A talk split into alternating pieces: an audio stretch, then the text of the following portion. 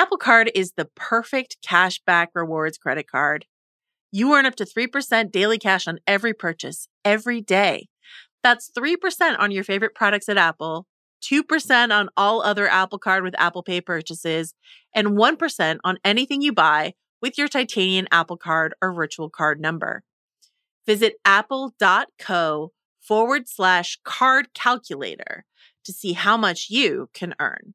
Apple Card issued by Goldman Sachs Bank USA, Salt Lake City branch, subject to credit approval. Terms apply.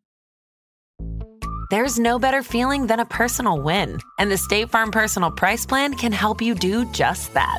Talk to a State Farm agent today to learn how you can bundle and save with the Personal Price Plan. Like a good neighbor, State Farm is there. Prices are based on rating plans that vary by state. Coverage options are selected by the customer. Availability, amount of discounts and savings, and eligibility vary by state.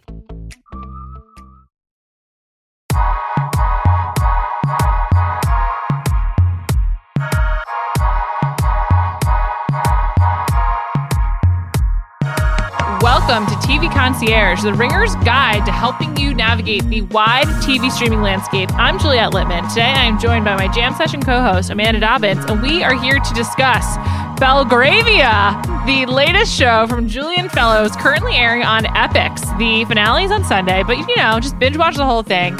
Amanda, give me the pitch on Belgravia. Downton Abbey, but 80 years earlier. Actually, should have checked my math. 80-ish, rough. Yeah. Go with it. Mid 1800s, featuring just the Dowager Countess. Just the Dowager Countess. As you as you initially said to me, Downton Abbey, but only the old people. Great stuff. And that's a little unfair because as I've gotten into this series, there are some lovely young people, including Alice Eve, who you uh, pointed out to me shows up in episode three, and I really enjoyed her. And like, there are young people love stories, but this is a show primarily concerned with what the Dowager Countess would think of pretty much every situation happening in London and thereabouts in the mid 1800s. Sure. So the, the, basic premise, and this all comes out in episode one. So while it may seem like a lot of plot, it's all given to you right away. In episode one, it's on the eve of the Battle of Waterloo, and these British soldiers are at like a fancy dinner, gala, whatever they used to do in the 19th century in A. Brussels. A ball. A ball. It was a ball. And it was right before Waterloo in Brussels. And this one guy, the Lord Bellasis, he marries this young woman named Sophia, and then they have sex, which is, you know, and then she gets pregnant. He dies in battle. She dies in childbirth, and you find out immediately that their marriage was actually a sham. The person who married them was not, in fact, a clergyman. So there's now a baby who is an orphan and also turns out to be born out of wedlock. So the parent, Sophia's parents, she's the mother who has passed away, arrange for him to be sent away and, and, raised by other people so that their good name does not get tarnished. And they are an upwardly mobile couple who moved to this new neighborhood, which is now quite a Tony neighborhood called Belgravia in London. And so this whole story is kind of set against the sort of like old money versus new money and sort of like the evolving social norms of London in the 1830s, I believe. And when in Belgravia, Sophia's mother crosses paths with the Lord Bellas's mother. And for some reason, which doesn't really matter, we won't ask questions why, Sophia's mother tells the Lord Bellas about their, their grandchild. And then we're off. So that's all that's like all episode one. And like still watch it. And from there, there's still a lot of show. You would think that like that is the whole show, but no, it's not. That's just the setup. If that's not enough plot to get you involved, I don't know what to tell you. I have to say, I have both read the Julian Fellowes novel that Belgravia is based on, also called Belgravia, and I have seen four out of the six episodes of the show. Enjoyed them immensely, and listening to you recap what happens in the first 30 minutes is preposterous. But that's the point. This is what Julian Fellowes does is that he takes the upper uh, like aristocratic English class upper downstairs tension, just a very classic form of storytelling, and makes it extremely soapy. And he obviously did it with Downton Abbey, and he does it now with Belgravia. And it's really fun. It is kind of preposterous. The show goes from there, and the people are all very taken aback. That's the other thing that I would have to add is that because it's like half a century before, a little bit more than half a century before, kind of the the social expectations and the sexual mores are like slightly different than Downton Abbey. So it is like a little less sex, even though sex is obviously scandalous when people have it on Downton Abbey. They kind of have it with regularity.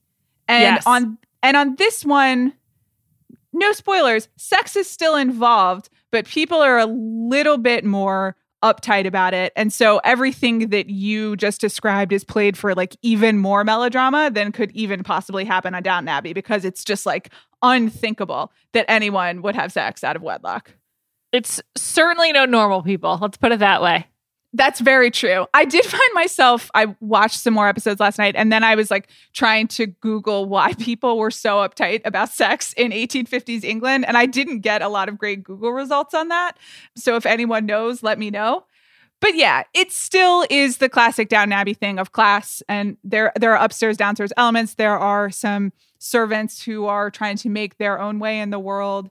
There is the the society enforcer. I guess the Dowager Countess of this series would be Harriet Walter is who plays her, and she is the Countess of Brockenhurst.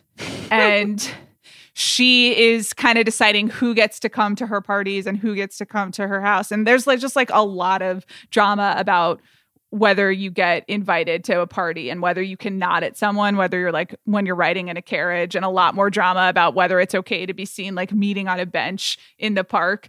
You know, these types of stakes that are ridiculous now, but also very intense in the moment. And then there's some drama about money, obviously, and who has it and who is gambling it. And then there there's a decent amount of sex. More sex than I expected. Sure. It's just really frothy. I look forward to the show. It's been coming out on I've I got an Epix tri- 30 day trial through Amazon. So I've been like waking up on Sundays to watch it. The last show that I felt this way about was um Hulu's Four Weddings and a Funeral, where I was like, this I can't say it's a good show, but I also can't wait to watch it. And like there's just something about a London set television show of like a very like like a kind of contained social world that I just can't resist. And I find this show like very freeing and like so fun, like for lack of a better term. I, I don't know. I just like genuinely enjoy it essentially.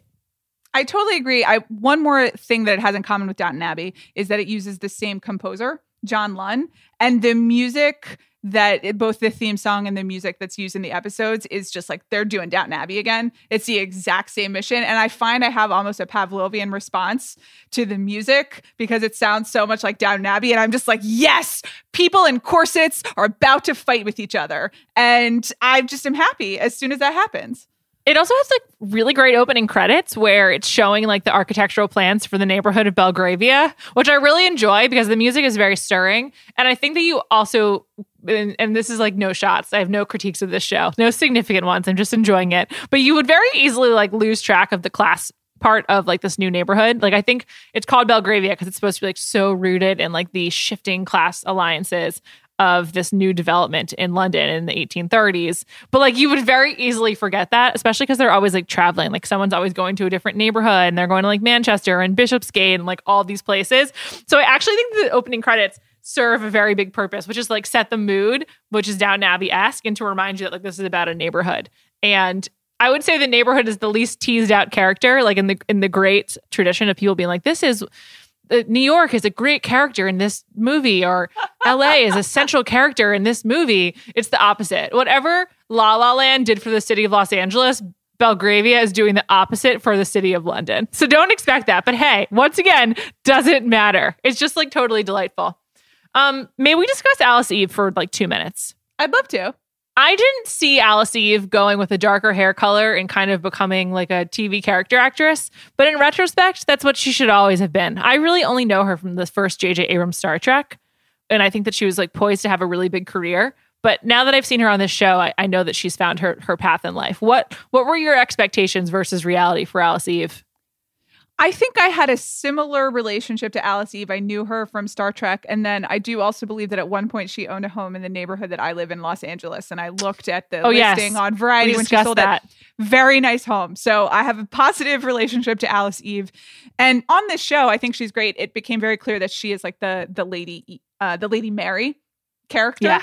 she is um, very beautiful, obviously, and cold, and does not really want to be hemmed in by the rules that society ha- uh, has put upon her, and is as a result like the fun part. And when she comes in and her plotline kind of heats up, the show really does come to like its soapy heights. So I think she's great.